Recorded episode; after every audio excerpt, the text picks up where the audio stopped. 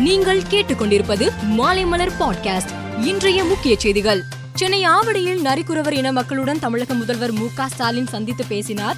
நரிக்குறவர் இன மக்களின் வீட்டில் அமர்ந்து முதலமைச்சர் தேநீர் அருந்தினார். பிறகு இட்லி வடையுடன் முதலமைச்சருக்கு நரிக்குறவர் இன மக்கள் விருந்து வைத்தனர். மலைகளின் இளவரசியான கொடைக்கானலில் வருடத்தின் பல மாதங்கள் மழை பொழிவையும் குளிர்ந்த சீதோசனமும் கொண்ட கோடை வாசத்தலமாக உள்ளது.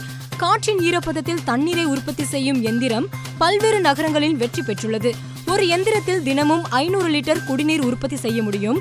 குறைந்தபட்சம் இருபத்தி ரெண்டு டிகிரி செல்சியஸில் இருந்து இது தண்ணீரை உற்பத்தி செய்யும். நாடு முழுவதும் கொரோனா பரவல் கட்டுக்குள் வந்த நிலையில் டெல்லி மற்றும் ஹரியானா உள்ளிட்ட சில மாநிலங்களின் தொற்று பாதிப்பு மீண்டும் அதிகரித்து வருகிறது. பின்னர் தொடர்ந்து உயர்ந்து நேற்று முன்னூற்றி இருபத்தி ஐந்தாக அதிகரித்துள்ளது. இது கடந்த நாற்பத்தி இரண்டு நாட்களில் இல்லாத அளவில் தினசரி பாதிப்பில் அதிகமாகும்.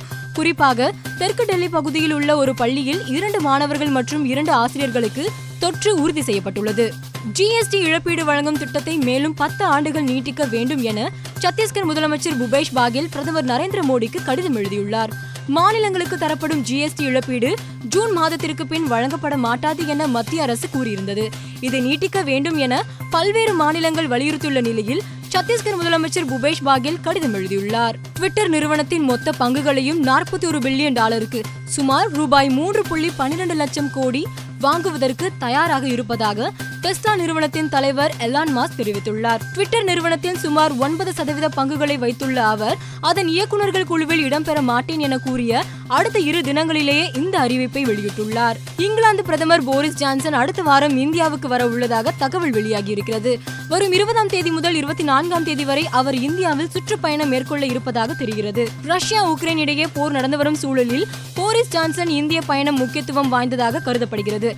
போரிஸ் ஜான்சன் சுற்றுப்பயணத்தில் இந்தியா இங்கிலாந்து இடையிலான நல்லுறவு தடையற்ற வர்த்தகம் தொடர்பாக பிரதமர் மோடியுடன் ஆலோசனை நடத்துகிறார். ஒன்பது அணிகள் பங்கேற்றுள்ள ப்ரோ ஹாக்கி லீக் தொடர் பல்வேறு நாடுகளில் நடந்து வருகிறது. இதன் புள்ளி பட்டியலில் இந்திய அணி முதலிடம் பிடித்தது இரண்டாவது இடத்தில் ஜெர்மனியும் மூன்றாவது இடத்தில் நெதர்லாந்தும் உள்ளன.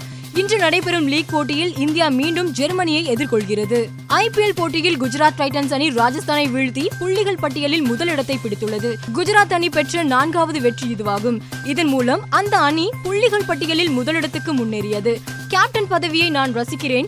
கேப்டனாக இருப்பது வேடிக்கையானது. அது என்னை பொறுப்பேற்கவும் கொடி ஏந்தியவராகவும் இருக்க அனுமதிக்கிறது. குழு ஒருவரையொருவர் சுமக்கிறது. அனைவரும் மகிழ்ச்சியாக இருக்க வேண்டும் என்பதே எனது குறிக்கோள் என்று கேப்டன் ஹர்திக் பாண்டியா தெரிவித்துள்ளார். மேலும் செய்திகளுக்கு மாலைமலர் டாட் காமை பாருங்கள்.